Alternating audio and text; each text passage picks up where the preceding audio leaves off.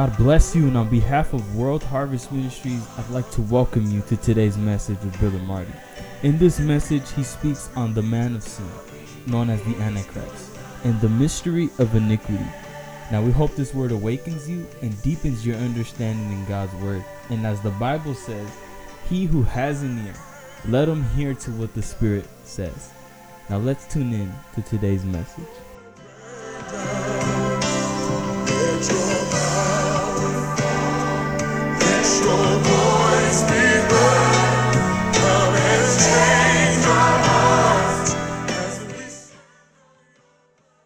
We have several days ahead of us, so uh, I'm not going to, this subject cannot be uh, approached in a hurry because you're going to hear some things. Some of you know these things, but some of you don't.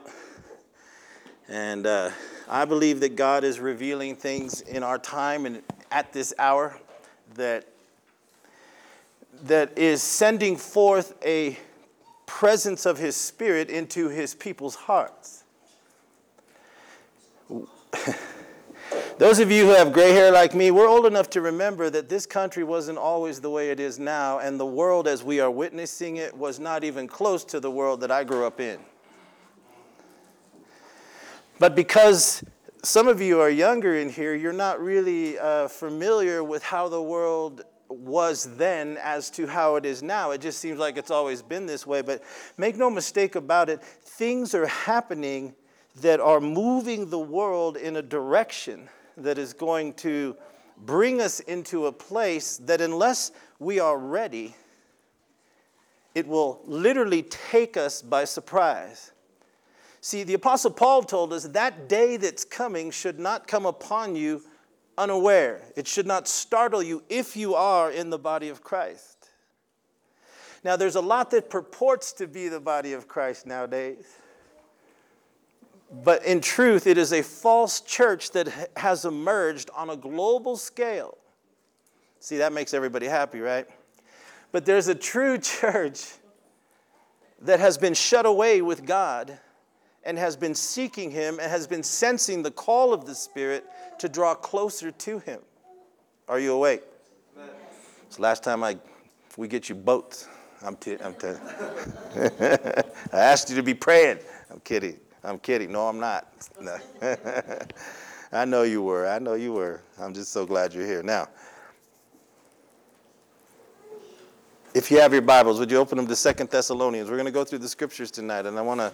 We're going to. This is just the beginning of a series of messages over the next several nights. Um, Sister Debbie, would you come here for a minute?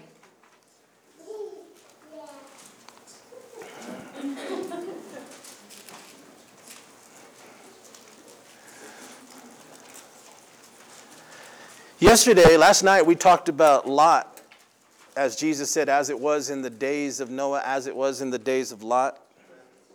And after the service, when we were driving home, Sister Debbie told me something. A friend, a great intercessor back in Louisiana, called her, I think, or she called her, and they began to pray, and something really unique happened. And, and I want her to share that with you so that you'll know, I believe, we are right in the presence of the Lord with what we've been studying and begun to study this week. Tell, tell them about that. Okay. Um, I don't know how many of you know Miss Kathy from Louisiana. Do you remember her? So uh, I called her uh, to pray over these meetings with me. And we were praying over the phone, and we were just moving in the spirit and yielding one to another. And at one point, she just spoke out um, there's an appointed time, this time next year, uh, you will have a son. And she said that a couple of times. And uh, then we just continued praying. And when she said it, it just like leapt in me. And uh, we talked about it for a little while. But then when Brother Marty preached last night, that, I don't know if you noticed, that's where he ended his sermon. He had no idea about our prayer time. And when she spoke that out, it was really out of left field. I just bore witness with it in my spirit. So then when he preached and he ended with that word, you know, and we were praying for these meetings. And um, I'm just going to throw this in. It was as a, as a as a person who's called to pray, and I always fall feel that I fall very short of that. But as a person who's called to pray, it was so encouraging to me because when you pray, so often you're, you're praying by faith. You're praying for a lost loved one. You're praying for a meeting. You're, you're praying by faith. You don't always feel anything. You don't always get a phone call that, oh, you, you know, this happened. And sometimes we won't even know what the effect of our prayer was till we get to the other side. And so he sends those, those little signs sometimes to let you know, I'm in it. When you come before me and you say, Here I am to pray, here I am to worship, I'm in it. And I'm moving, whether you understand it or not. Praise God. So, did you understand that? They were in their prayer time, and as they were praying and interceding, that came forth out of the precious sister. And, and uh, she's this beautiful African American lady, and she's a prayer warrior. She took care of us when we traveled a lot and would take care of our home, and she always prayed over us. And so when, when we moved in the Word last night and we came to the point of Abraham and, and the Lord visiting him just before he destroyed Sodom and Gomorrah, he tells Sarah and Abraham that one year from that point that they would give birth to a son Isaac, even in their old age. And we talked about last night how that's a type, if you will, not a setting a date, but that God will visit his people in this hour and reveal his, to his true church that, that our heavenly Isaac is about to come just before the, de- the destruction of Sodom and Gomorrah. So when she said, "He shall, we will uh, return to you at this time next year," that's what came out of her mouth when she was praying. And I had no idea. So when, that's where we ended our message last night, pretty much. And so when we were driving home, that, that just blessed me because I knew, wow, God's speaking. God's, that's what God is saying. Are you, are you, are you awake? All right, we'll get on the devil with a short stick and we'll knock him out, all right? All right, open your Bibles, please, to Second Thessalonians. Fasten your seatbelts, and here we go. See what the Lord says. Second Thessalonians, let me know when you're there. Praise God. Anybody else? Everybody's there? Second Thessalonians chapter 2.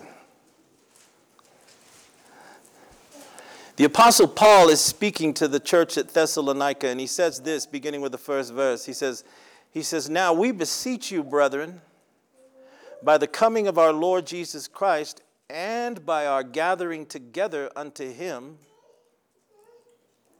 that you be not soon shaken in your mind or troubled either by your spirit, nor by word, nor by letter, as from us, that the day of the Lord or the day of Christ is at hand. See, the early church had not yet understood that, that 2,000 years had to go by. They were under intense persecution. They were suffering for their faith, and it was shaking people. They had people coming, giving them false prophecies saying that Jesus is about to come. And as a result of this, as time went on, they got more and more perplexed and confused because he hadn't come.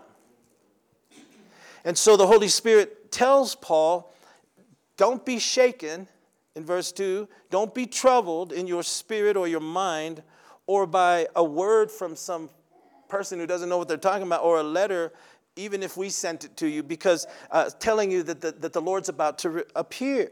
He says, Let no man deceive you, verse 3, by any means. Now listen to this for that day will not come, and that man of sin uh, shall not come, uh, except there comes a falling away first. Well, and then he says what? And that, that, that the man of sin be revealed the son of perdition.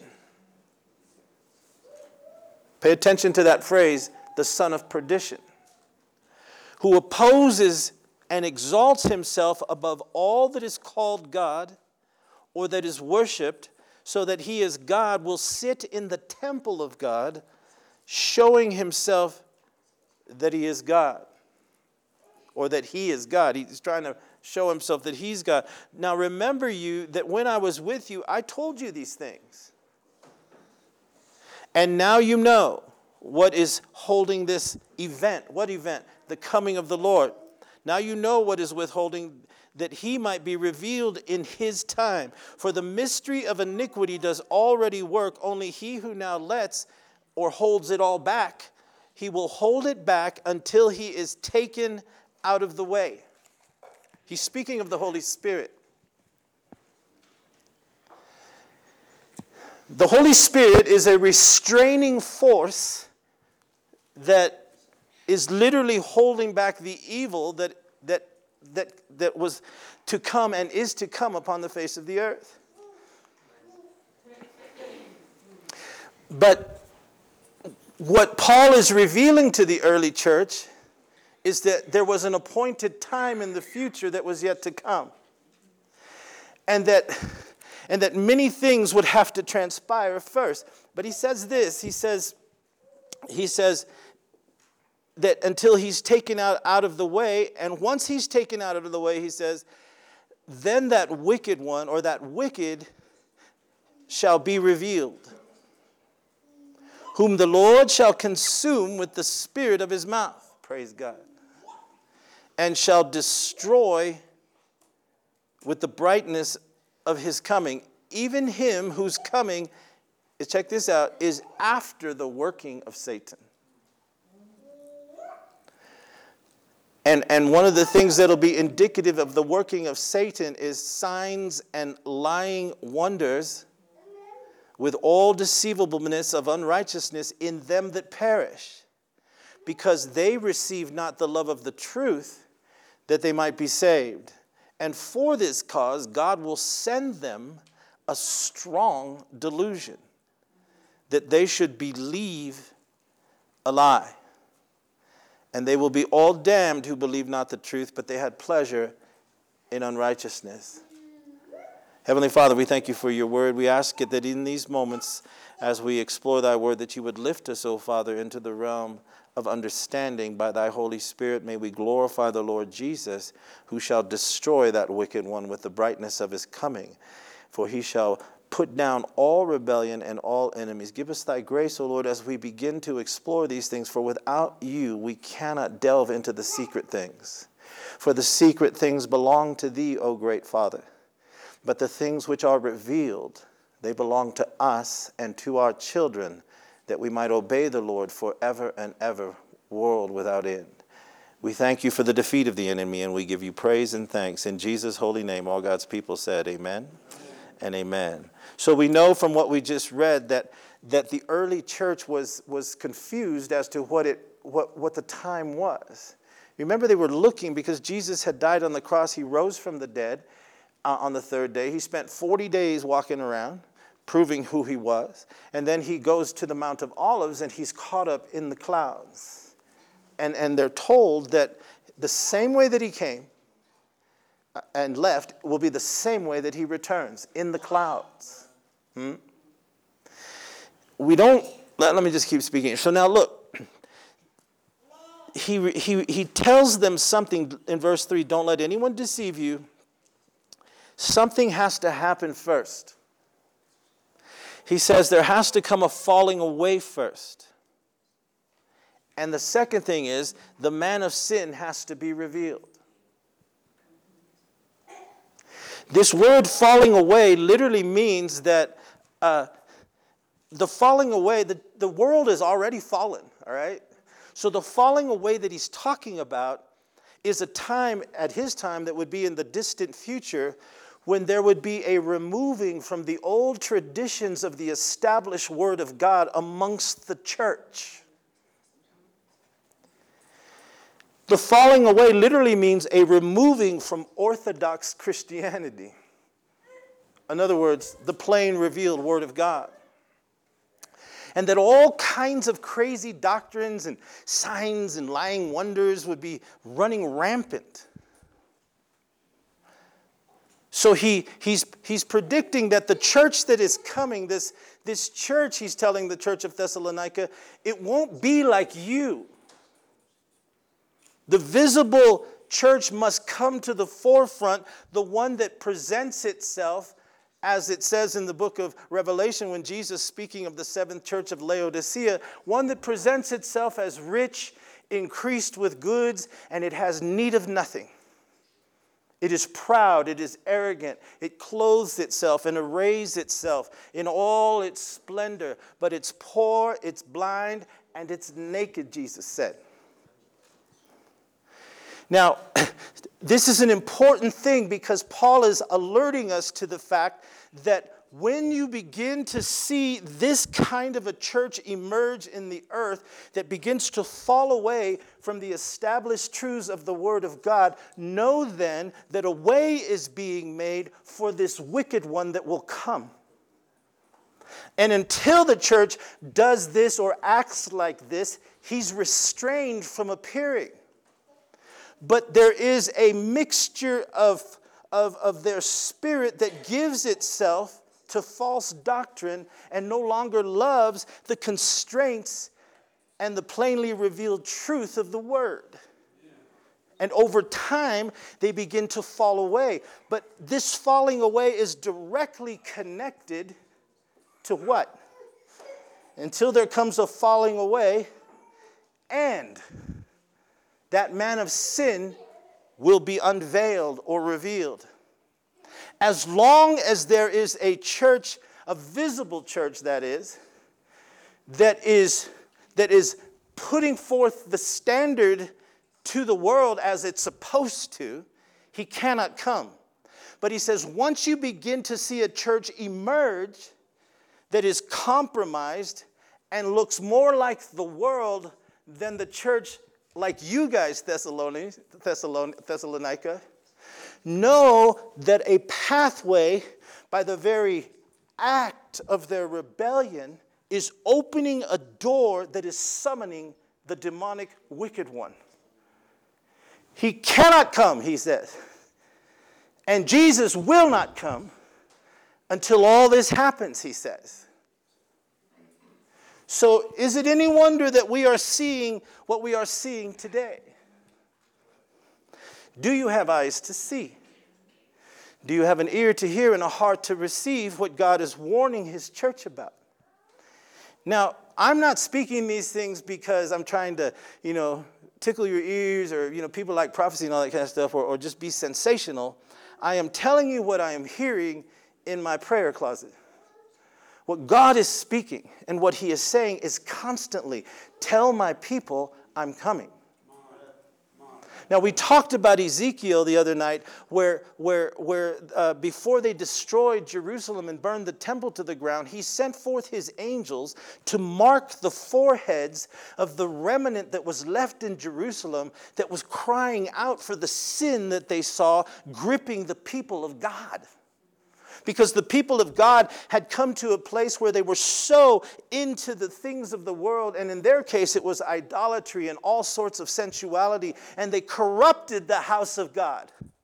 And there was a remnant who had to withdraw from that because they didn't fit in. Hello. Do you fit in in this mega church atmosphere that we experience today? Where everything goes where Wednesday night prayer meeting has been replaced with bowling night. Oh, yes, hallelujah. where the Friday night fast has been given to uh, the, the, a night at the cinema. Let's go to the, let's go to the movies. Let's, let's, ah, well, you know, they just said a few bad words. No, no, no, no. What's happening? That you can sit, ah, so corrupt has it become that even the cartoons that are presented, like Toy Story, for the first time ever, they introduced a toy knowing that all that know they know what they're doing knowing that the people would come, bring their children, and they present a, a, a, half spoon, half fork character now, and on its little foot is the rainbow of the LGBT community. And nobody really understands that or, that or that aren't familiar with these things. People don't understand that aren't familiar with this phrase. It's called a spork in the gay community, a spork is a transgender person. Why are they putting this in a child's cartoon? It's getting real quiet in this Presbyterian church. All right. He says, first the falling away, and then that wicked one is revealed. We know by what we're seeing take place in the church. Sometimes I know you feel like you're a fish out of water. And, and it feels as if we're being uh, increasingly isolated And sometimes the enemy will come and try to tell you, you know, you're just too intense or you're just kind of weird. Maybe you, you know, maybe you're just too religious. Don't listen to that. Jesus Christ is the same yesterday, today, and forever. I am the Lord thy God. I change not. So, what's up with you? Remember, we're recording for podcasts around the world, so if it don't apply here, it applies to lots of people listening to me right now. He says in verse 3 Let no man deceive you by any means, for that day shall not come except there comes a falling away first. In that, we also see that this deception is in that the messages that are preached. The falling away and deception are connected. The messages that are being preached from our pulpits today, it has nothing to do with the Lord. It's all about how to have a better marriage, how to increase your finances in your business, how to, you know, to be this prosperous, overcoming, Bentley driving, five star resort vacation taking, you know, trophy wife hugging, uh, straight A student kid producing Christian, because that's Jesus. no, man. He didn't come to give you a better car, He came to set you free from your sin. Hallelujah. Glory to God.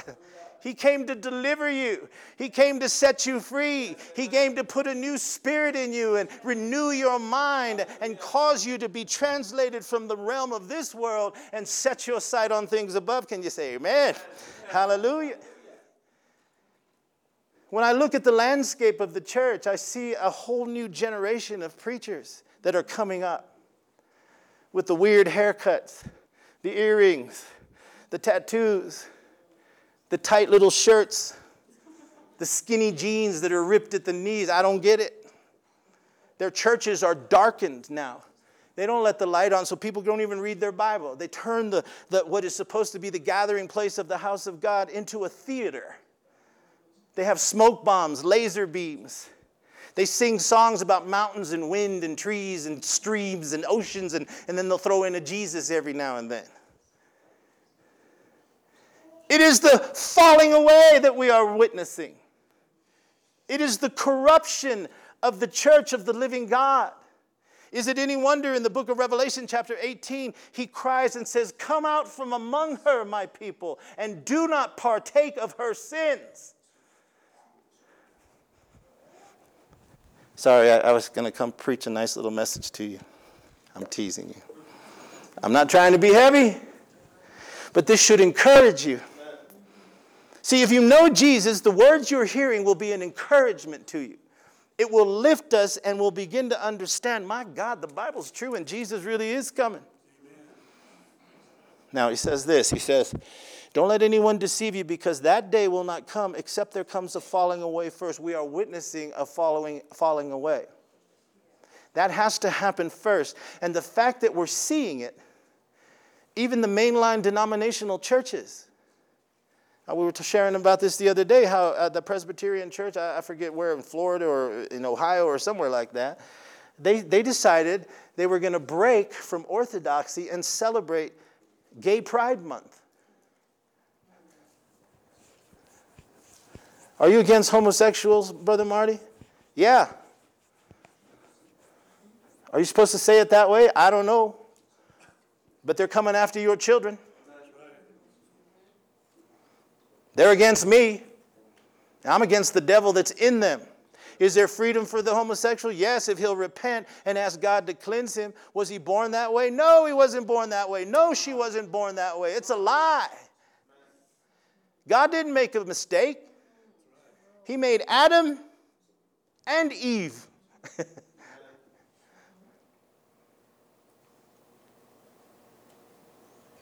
They celebrated, mainline denomination. They turned the church into a rainbow. Do you see what the devil does? The rainbow doesn't belong to the LGBTQ community, it belongs to God. He said, I set that rainbow in the sky for you so that I could remind myself not to destroy you, numbskulls, with a flood. Right? That's what he said. But isn't it interesting how the devil takes the rainbow, the very symbol of the days of Noah? And so they turned the church into this rainbow thing. They had candles, I was talking to you about it, and they, they sang a song, God Loves Area, big old choir thing. And then they invited a cross dressing, transgender, homosexual person to come to the front of the church, and they gathered the children in a church, the Presbyterian church. And this, this person read uh, from Heroes of the Gay Community, and that was their Sunday school. There's, there's a fight in the Baptist churches. They're fighting now over this, this issue of homosexuality, lesbianism, transgenderism, gender identity, breaking up into factions, calling you evil because you call darkness dark when they call it light. They embrace the darkness. They are being driven by a spirit. It's one thing if they want to do it in, in their part of town, but they're not content with that. They're coming after our children, they're already there. Why was this allowed to happen? America used to be a great nation because her people from, from, from every race, from every culture, served the Lord God Almighty. It brought forth a blessing upon this nation a great move of the Spirit took place. We had great preachers like, like Finney and, and, and Billy Sunday in the early days, and, and Billy Graham were, I mean, great preachers. The Wesleys, great revivals. Jonathan Edward, all these men of God that came through this part of the world. And, and it, it, it held back. America became, we used to sing songs, God shed his grace on thee. Huh? From sea to shining sea. Oh, beautiful for spacious God. What were we singing? That He brought a, a people out of every tribe, every country, every, and literally gave us a promised land because we served Him. So, why is it that we're seeing such an absolute distortion and confused culture now? Because no longer are we producing godly children, godly marriages, godly men and women of God, and our churches are no longer havens for the holy fire of God to come in and keep the people from the culture of the day. It is because the falling away has taken place that this filth is flooding the land. The fault is not on the people of the world, the fault rests right smack at the doorstep of that which calls itself the church today.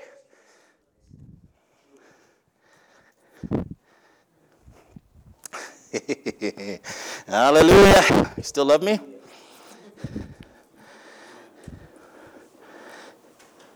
So, this man of sin is coming. He is the, he is the physical embodiment of what is coming out of the people. In the book of Revelation, chapter 13, it talks about John said, I, John, stood upon the sand of the sea, right? Can someone read that to me? Will you read that, Brother Fernando, out loud? Revelation 13, verse 1.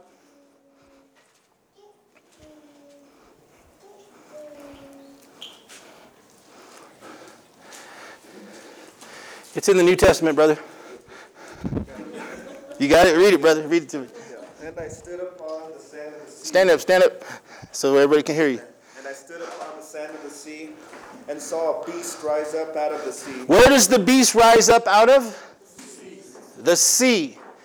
Thank you, brother. Now, what we're taught in Scripture, later, the angel says the sea are the peoples, tribes, tongues, nations, when he's giving John the interpretation. He says, This beast comes up out of the sea. The sea being tribes, tongues, nations. It is a collective uh, calling forth out of the very souls of a corrupted humanity that is calling forth this beast whether they are doing it intentionally or not, it is rising out of the hearts of the people and the fallen church. Because until she falls away, he said, he can't come. But once she begins to fall away, the restraining force, the light that you're supposed to be, a city on a hill, is no longer casting forth its light. And so the world is being dragged into the very depths of an animalistic behavior, a culture gone mad. Something is coming up out of humanity right now, and it will not be stopped. It has begun. No longer are we saying it's coming. Brothers and sisters, it is here.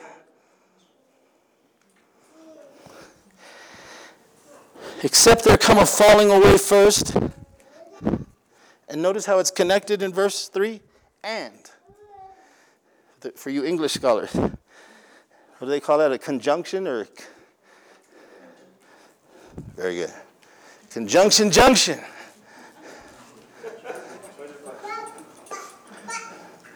and the man of sin is to be revealed. We know he's near because of what we see. Am I scaring you? Good. now, what else does he say to us? He says, He's a good preacher. Look at verse 5 because he says, Don't you remember when I was with you? I told you these things. What do your preachers preach to you in your churches? Paul said, I'm going to teach you about prophecy and the coming of the Lord. I don't know what, where we went off is so horrible, but we don't hear about the coming of the Lord anymore. Very rare. I mean, we do because we're always hanging out to each other and we're all weird, right? But, but we actually want Jesus to come. but, but Paul preached to them and said, Look, he's coming. Remember, I was with you. I told you these things. And I'm going to tell you again He's coming. But understand the part that you play, O early church, and what you are experiencing is a miniature type of what your brothers at the end of time will realize in their time. He talks about something here, and he says, Now you understand what is holding this back, because he has a time in which he will be revealed. It's not your time but something's holding it back. How can he come when people like you, O Thessalonica, are laying down your lives for the Lord? It restrained the Antichrist.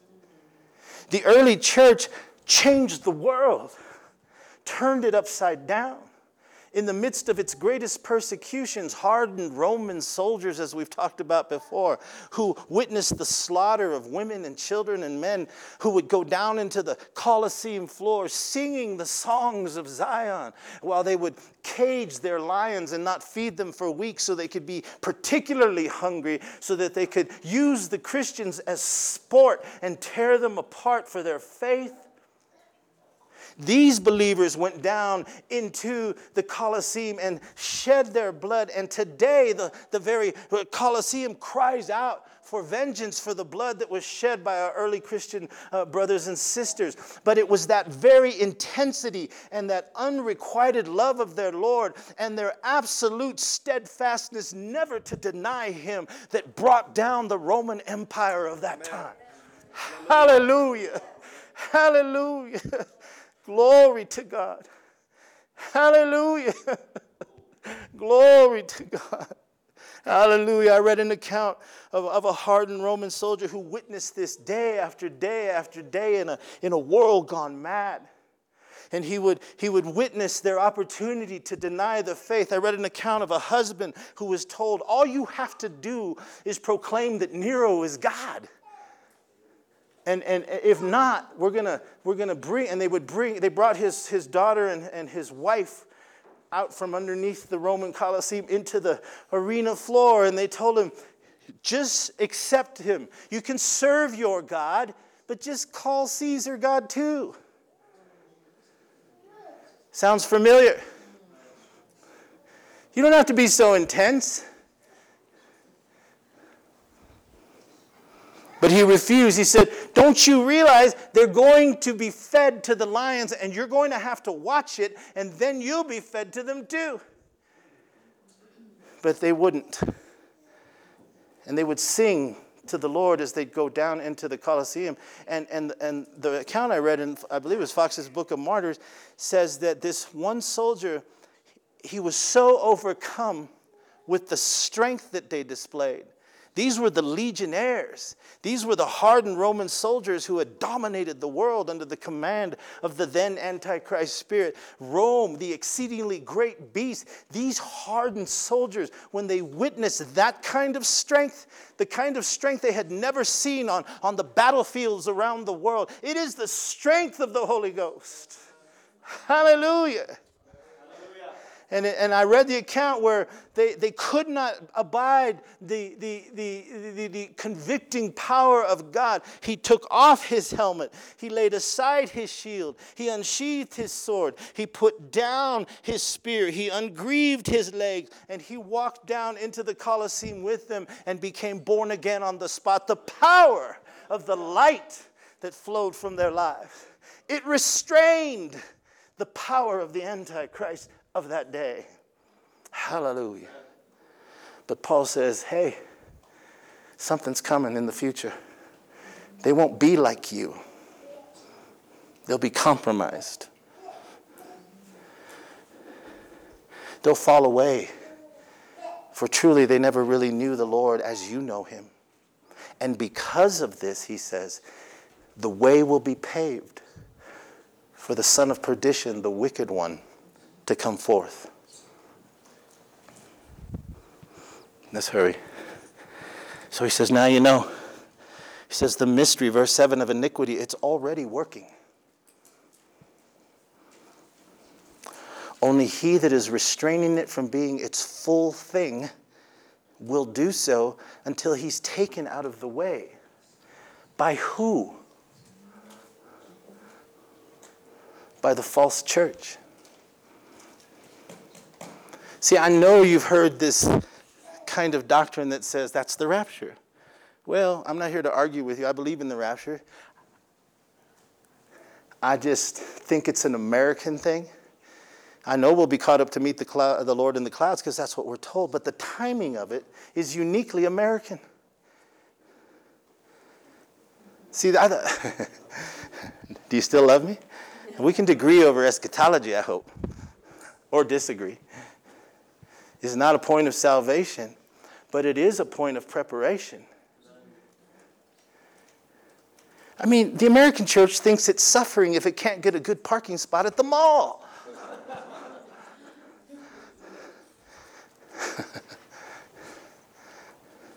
but, but it is this false church that will remove the influence of the Holy Spirit from itself it repeats itself. The pattern is seen in the days just prior to the destruction of Judah and the burning down of the temple by the spirit of Babylon.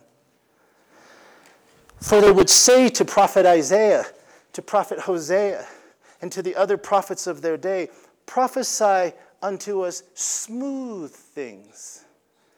Don't prophesy to us right things. We're tired of this heavy words you're giving us. They don't want to hear it. Paul said to Timothy, Know this, that in the last days, perilous times will come. Why? Because men will be lovers of themselves. And he said, And in the last days, know this, that they shall heap to themselves teachers having itching ears, turning their ears away from the word of God, he said and giving heed to doctrines of devils. My God. So, it is the literal removal and hardening of this visible false church in this hour that is taking the Holy Spirit out of the way. And it creates a vacuum. This is really heavy. It creates a vacuum, an opening. The Spirit, my spirit will not always strive with man. You can make the Holy Ghost go away from you.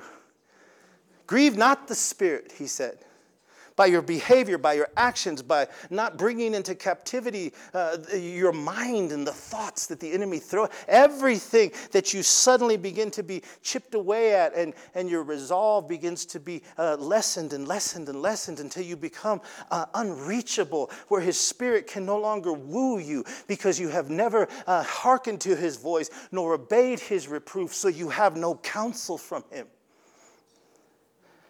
He says, when he's taken out of the way by this church, what will this what will happen? It'll leave an empty space. Look at what he says here.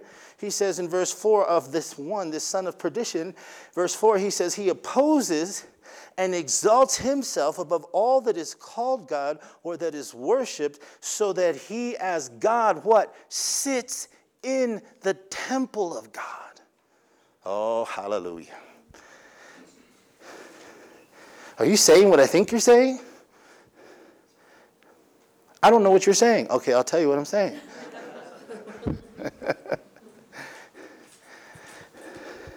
Scripture has many levels of interpretation. There's only one interpretation, but there's many depths of revelation.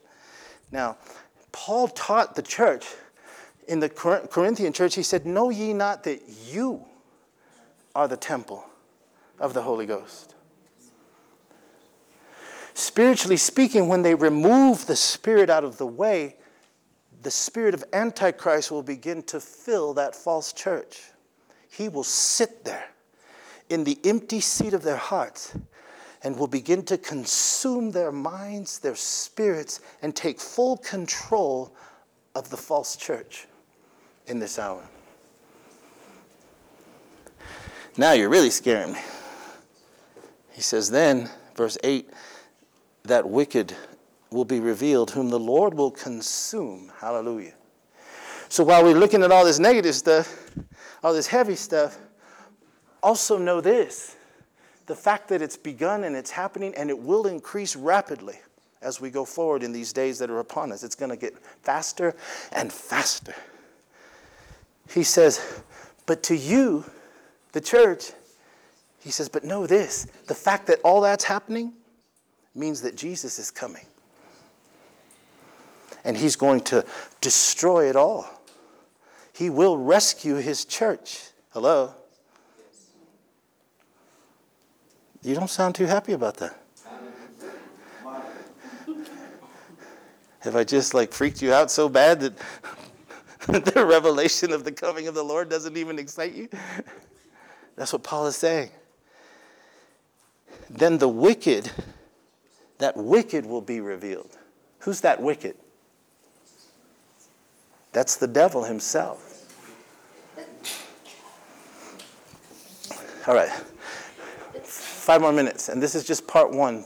Part two, tomorrow, we will get into some really heavy stuff, but powerfully beautiful, incredible things the Lord is revealing. He says, then that wicked will be revealed. So the Antichrist first,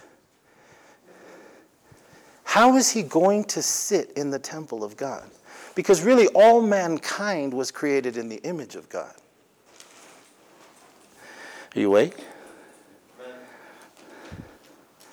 We know that the Bible prophesies that there is a mark or an, uh, something that is going to be received by mankind. It's coming. I'm, I'm trying to arrange it right now, but I'm going to play you a clip of a, of a conference that took place July 19th, just a couple days ago. How many of you know Elon Musk? who that is. Tesla. He makes Tesla automobiles. He's, he's the guy who does the rockets, SpaceX. Uh,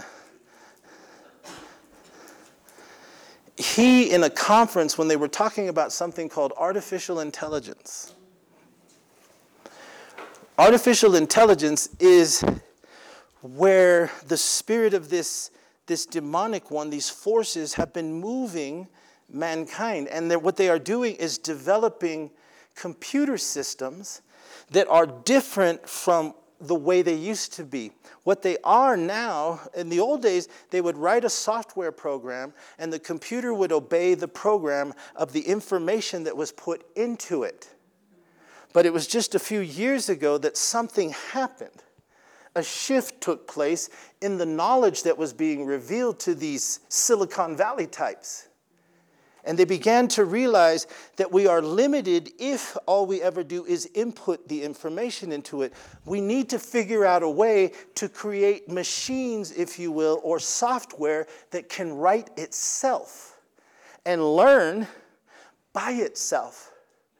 And over the last five or six years, they have connected the entire globe. When you look at Google, what you're looking at is one, of, is one of the beast systems that's controlling the world. It has grown to such proportions and has engaged in such research that it is now advanced artificial intelligence to the point where it is now beginning to think for itself. They call it the singularity. The singularity is a term that is used by astrophysicists who study the stars when they talk to you about the moment of creation, when the universe exploded into being. They say that was the singularity. That was the moment that everything came into being. Just like the, all they had to do was go down to Walmart and buy a Bible for $3.95 because we know that, that, that the things that are were not made by the things that do appear, right? There was a moment when God called everything out of nothing into existence. Hmm? So, but what they're beginning to realize is it's possible now because they can't even control it.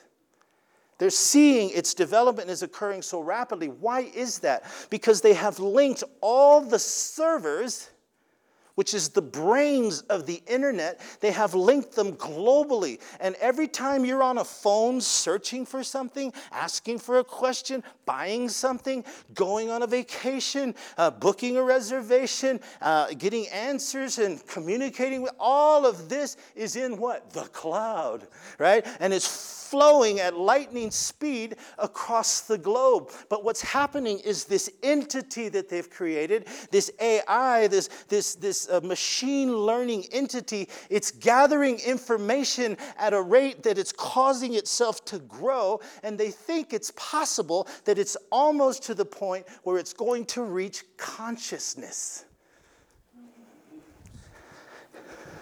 Why is it the Bible tells us that the Antichrist will worship a God that his fathers didn't know? Now you're really scaring me. Good! Because it's frightening. How will mankind become a temple? Elon Musk, and I'll bring you the video. I'm going to make a way somehow to, to present this to you sometime in the next, probably Thursday or Friday night. But, or, yeah, it'll take a while to figure out how we're going to do this, but it's just a short clip, and I'm going to show you. He announced for the first time to the whole world two days ago, three days ago, they finally have created something that they call Neuralink. Neuralink.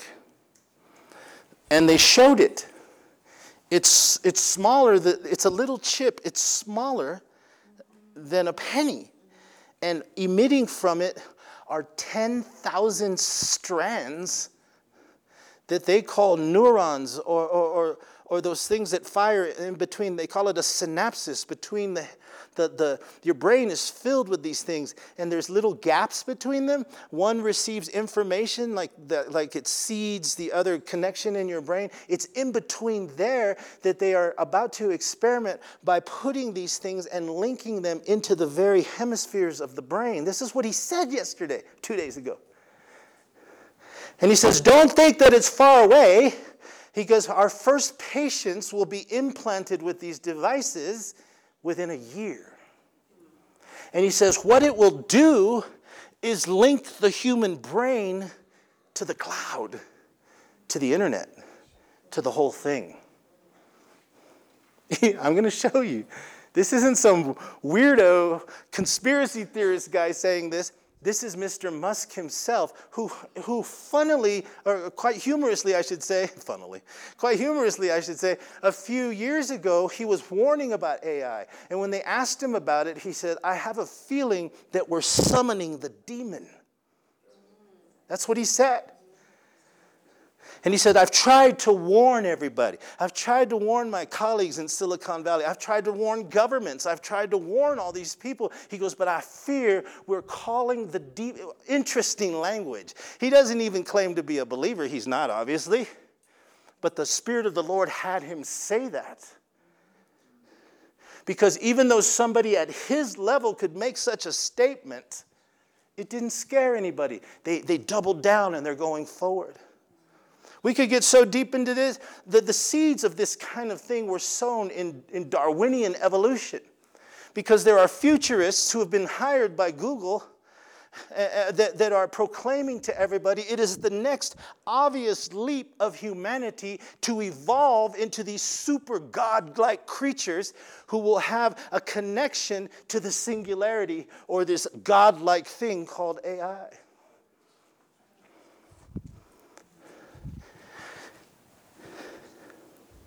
He opposes and exalts himself above everything. Even in Sweden, I don't know if you've read the article they're having uh, chip implant parties. I read an article the other day where it said that they that uh, that the chip manufacturers are running out of chips because they're like so into it. They have these massive parties. They have a buffet. They get drunk and they, they pay 80 bucks and they come and implant them with a chip for convenience. They can do their banking. They can open doors. They can start their car. They can open their iPhone. Implanted. Well, is that the mark of the beast? No, it's not, because the mark of the beast will be something that will be offered to humanity, and it will separate the real church from the false. It will be an identifying thing. We'll get into that maybe as the Lord brings us forward more in the coming days. But listen, the wicked will be revealed. He's called the son of perdition, is he not? But the Lord will consume him with the spirit of his mouth. Remember what John said about the Lord? He said, I saw, and out of him goes a sharp, two edged sword. Well, we know from the book of Hebrews, chapter 4, verse 12, that the word of God is sharper than any two edged sword. What was John saying symbolically? He's going to speak the word, and all his enemies will be consumed. And his true church, before that happens, he will gather them together, will be caught up together, and only with your eyes shall you behold the desolation of the wicked.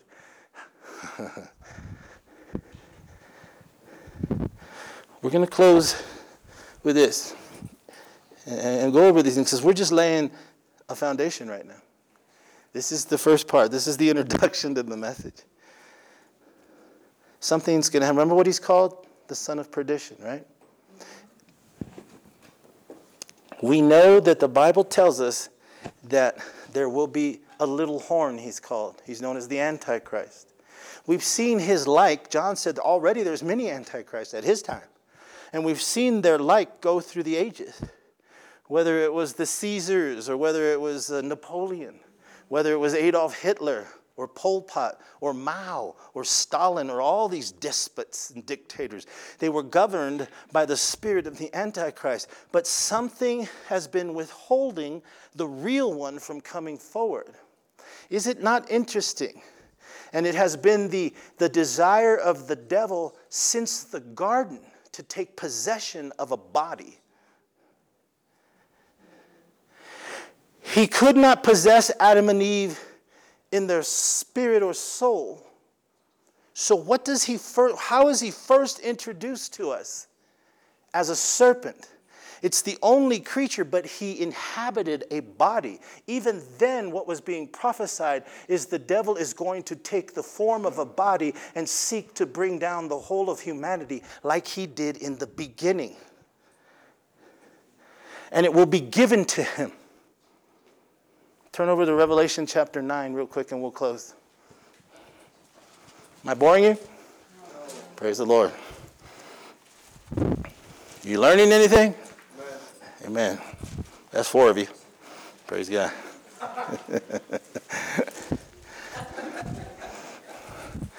Hallelujah.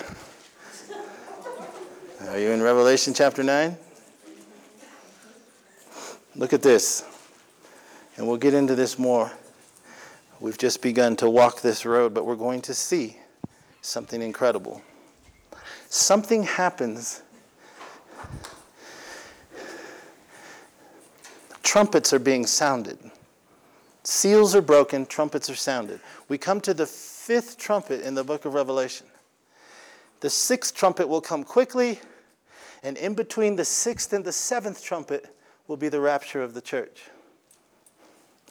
But you will see what's going to happen. Remember what we've been studying tonight. When the Holy Spirit is taken out of the way by a backslidden church, It will make a way and pave a path for the revealing of the wicked one. Look what's about to happen. Something profound. John is given a, a, a glimpse of this in the book of Revelation. He says, The fifth angel sounded, and what happens? I saw a star fall from heaven.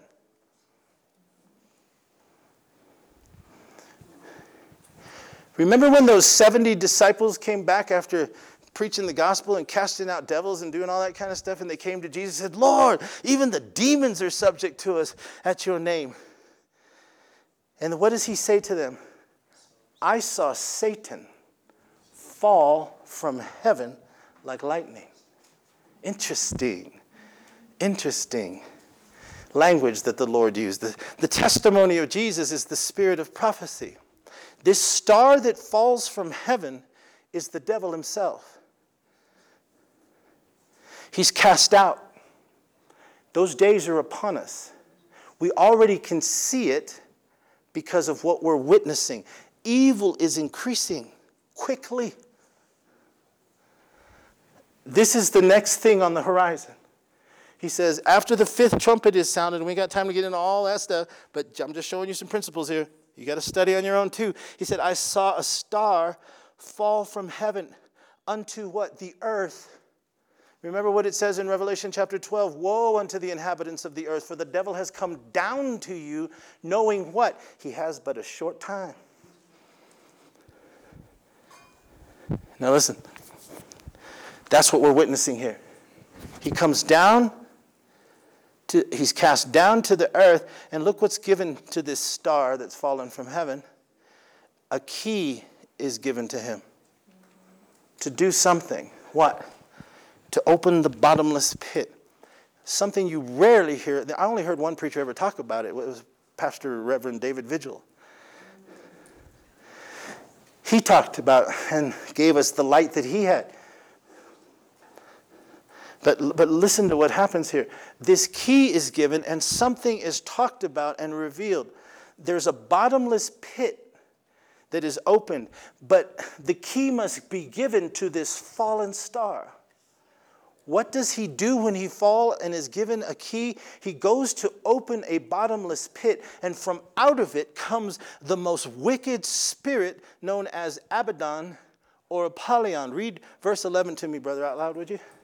And they had a king over them, which is the angel of the bottomless pit, whose name in the Hebrew tongue is Abaddon, but in the Greek tongue hath his name Apollyon.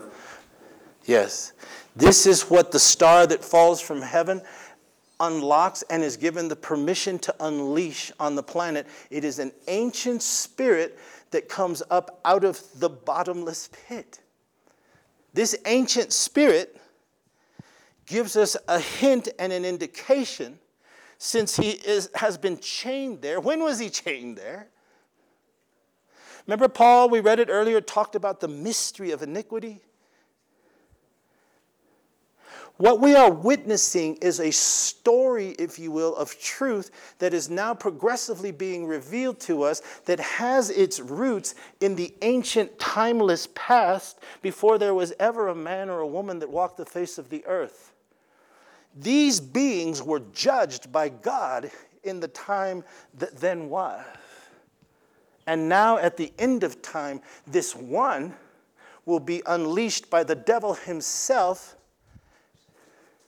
And turn over to Revelation chapter 17, brother, would you? And, and read me verse 8, I think it is. The beast that thou sawest was and is not, and shall ascend out of the bottomless pit, So that's Apollyon Abaddon we just read, right? This is this ancient devil. Where does he go? Into perdition. Perdition is the name of the Antichrist. Until this happens, he's just a man. But very soon, he's about to be completely taken over by this beast out of the bottomless pit, and he will be turned into the very son of the devil. Quickly, turn over to Isaiah. He goes into perdition. Didn't we just read in Second Thessalonians? He's called what? The son of perdition. Go over to Isaiah chapter 10. Real quick. I'm hurrying. We're almost done. In Isaiah, this Antichrist is called the Assyrian. Hallelujah. I feel the Lord's presence. Take heed to what you're hearing. Be glad for what's being revealed so that these days will not happen to us and we'll be shocked and say, I didn't know. But we will prepare ourselves, spirit, soul, body, to live as consecrated, holy, sanctified, remnant believers in this last time. Time is running out. Now is not the time to give in. Now is the time to double down and to seek God Almighty. You don't want to miss what's coming a new heaven, a new earth, wherein dwelleth righteousness, where God will wipe away all tears. There'll be no sorrow there. We're going to see our King. Hallelujah. Hallelujah. Be no crying there. We are going to see the King. There'll be no dying there. We are going to see the King. Yes, soon and very soon. We are going to see the King. Hallelujah. Hallelujah. We're going to see our King. Let's close with this. Are you in, are you in Isaiah chapter 10? In Isaiah, he's known as the Assyrian. Listen to how God describes him. Remember what we just read. The star falls, he's given a key and the permission to unlock the bottomless pit. From it comes an ancient spirit known as Abaddon in the Hebrew, Apollyon in the Greek. Revelation chapter 17, verse 8 reveals that that spirit will go into perdition, also known as the son of perdition. He will inhabit the body of a man and he will become that son of Satan on the earth. He will be that little horn that exalts himself above all things. Remember, Paul made a distinction between the son of perdition and that wicked one. Because if you read your Bible, you'll see in Revelation chapter 20, actually chapter 19, verse, uh, verse 19 and 20, that when Jesus returns, he sends his angels to get the beast and the false prophet and cast them into the lake that burneth with fire and brimstone. But that old dragon will be chained for a thousand years, and the millennial reign of Christ will occur. But he will be loosed at the end, whom the Lord will destroy. And finally, the, the all that is will be rid of the originator that sent everything into chaos. My God, get a copy of the tape. So, listen to this. God, speaking through the prophet Isaiah, he calls him the Assyrian. Why? Because that's the territory where the kingdom of Alexander the Great uh, took, took over. After Alexander died, in the book of Daniel, we're told that his kingdom would be split into four different kingdoms the Seleucus Empire, Cassandra, Seleucus, Ptolemy, and I always forget the third one. Anybody remember the third one? Lysimachus, that's right the four generals that would take over the territory of Alexander the Great in ancient times, who was a prefigure of the Antichrist that is to come. It is from that region of the Seleucus Empire, from where came the Assyrians, which produced Antiochus Epiphanes. Remember him? Who desecrated the second temple and put up an idol in the house of God and, and offered a pig upon the altar. He was a type of the Antichrist. And so, God, by the prophet Isaiah, before any of that happened, speaks of the Antichrist in the future and addresses him as the Assyrian. And he said, but he calls him the rod of my anger. God is going to give the people what they want. But he, he hints here through Isaiah make no mistake about it, I'm going to use him. He's under my control. And he is my correction for an ungodly, backslidden church and a sin benighted world. He's the rod of my anger. And he said he calls him the Assyrian, and he says, uh, and the staff in their hand, it's my indignation. I'm hurrying, we ain't got time that I could spend. And look, I'm going to send him against a hypocritical nation. That's a false church. And against the people of my wrath. There is a generation of wrath. I will give him a charge to take a spoil, to take a prey, and to tread them down like the mire of the streets. He's describing what the Antichrist will do. Now, remember what we were just sharing with you. This one that comes out of the pit goes into this being, this, this man who will be changed and absolutely controlled, and it will be allowed to be so in order to bring about the end. Now, look what he says here of him. Howbeit, speaking of the Assyrian or the Antichrist, he meaneth not so. What is he talking about? He doesn't think about taking over the whole world because he's still just a man. He meaneth not so, and neither has it entered his heart. And then there's like a pause, and then he says, What? He says, and I believe this is where Apollyon enters him, but it is in his heart to destroy The Assyrian will switch from being just a regular guy content with the authority that he has, but something's going to happen that puts in his heart destruction of the whole world. My God. You're on overload, huh? Okay. He changes. Do you see the change? Verse 7, howbeit he meaneth not so. He doesn't want to, he doesn't want to take a spoil. He doesn't want to tread down people like mire in the streets. Verse 6. He doesn't mean for it to be like that. It's not in his heart. He's not thinking that way. And then all of a sudden he says, But it is in his heart to destroy and to cut off nations, not a few. For he says, Are not my princes altogether kings? Do you see, if you know your Bible, what's happening here? There's a change that takes place with this one. He is inhabited by this ancient spirit and suddenly becomes a destroyer of worlds. And then he begins to declare that he has princes who have now become kings. Doesn't that sound like the book of Revelation where it says that the Antichrist, the beast, shall rule with his ten kings? Look at that real quick, and we'll close with that. Revelation 17. Remember what he said? He changes, and then he starts talking about his principalities or princes suddenly becoming kings. Oh my God. I can hear some of you thinking. Look at this.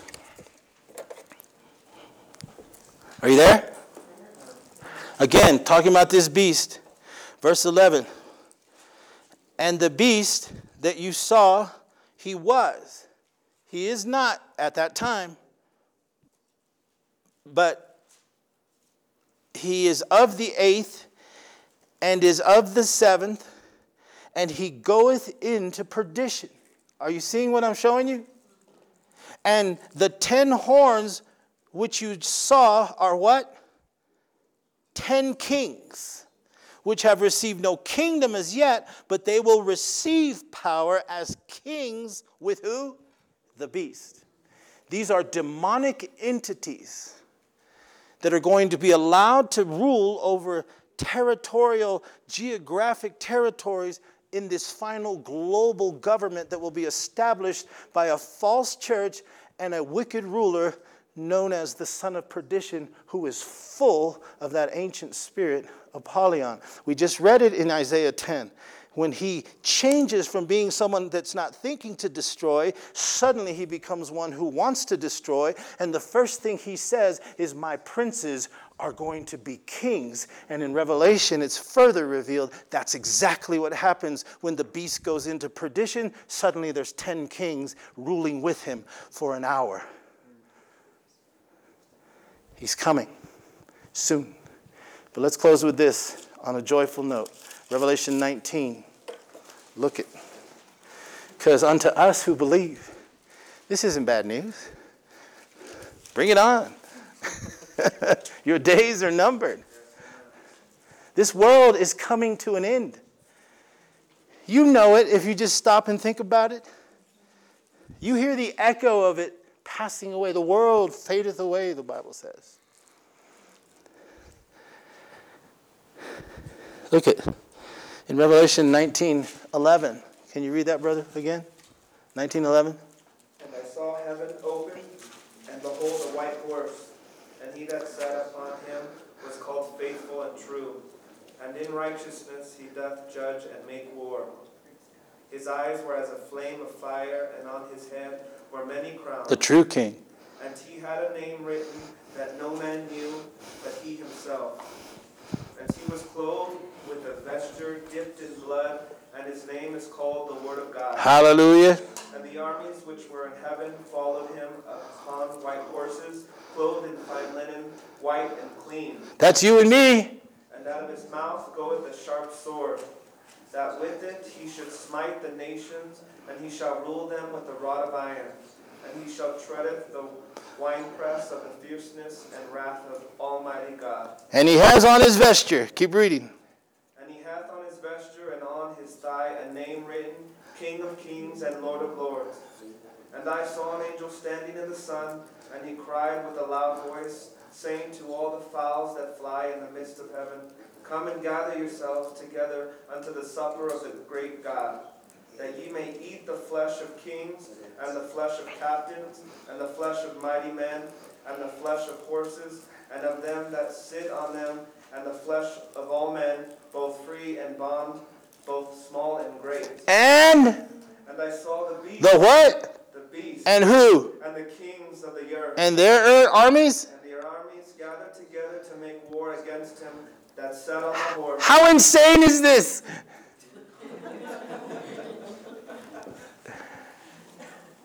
I mean, they're already setting us up, telling us UFOs are coming, and you know, even the government releasing films of UFOs that they've been hiding from everybody. But once the strong delusion that we read about comes upon the earth in the end of time, they're going to gather their armies together and they're going to say, Here comes the wicked aliens. But it's Jesus, hallelujah. And we're going to be right behind him, hallelujah. He's a true leader. He doesn't send us out there. He leads the army. Hallelujah. He's God Almighty. Hallelujah. Hallelujah. They're going to try and stop him. And then what happens? Verse 20 And the beast was taken, the beast was taken. and with him the false prophet that wrought miracles before him, with which he deceived them that had received the mark of the beast, and them that worshipped his image. These both were cast alive into a lake of fire burning with brimstone. They will be taken by God Himself, by Jesus Himself. So you have nothing to fear. Like the old timers used to say, I read the end of the book, Mr. Devil, and we win. Hallelujah. Aren't you glad? Aren't you glad? Oh, such a glorious, glorious thing is awaiting us. Hallelujah. Try as he might, the manifestation of everything that all humanity has, has wanted since the garden in their rejection of God. God, in his wisdom, he hid amongst this wicked world his children that he knew would call out to him and receive his glorious gospel and that they would be changed. Paul said, I'm going to show you a mystery. We will not all die, but there is a generation that be, shall be changed in the moment, in the twinkling of an eye. We shall be caught up together with them in the clouds to meet them, the Lord in the air, and so shall we ever be with the Lord. Wherefore, comfort ye one another with these words. Hallelujah. Glory to God. and then it says, it says, and I saw, verse 20, verse 1, I saw an angel come down from heaven, having the key of the bottomless pit. Sounds like the devil was just given the key to unlock the door, don't it? They came and slapped his head around and took it away from him because it's back in, in a righteous angel's hand. And he takes the key. Hallelujah. And what does he do? It's really cool. he, he lays hold on that dragon. So we've got the beast and the false prophet destroyed, and that wicked, like Paul said, being destroyed. He says he lays hold on the dragon, that old serpent, which is the devil, and he will bound him for a thousand years and cast him into the bottomless pit. And this is my favorite verse in all the Bible. And he shut him up. Ah, I can't wait till he quits talking to me. Hallelujah. Are you glad you came tonight? Amen. Hallelujah. Give the Lord a hand clap of praise. Hallelujah. Hallelujah. That's the introduction. Glory to God. Heavenly Father, we thank you for the joy of thy word and for the established truth for forever. O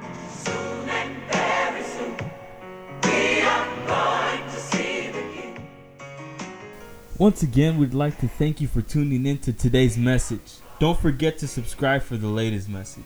And if you would like more information about our ministry or would like to give, you can visit us at www.worldharvestministries.net. Thank you so much for your prayers and support. And as we say here in World Harvest Ministries, keep looking up. God bless.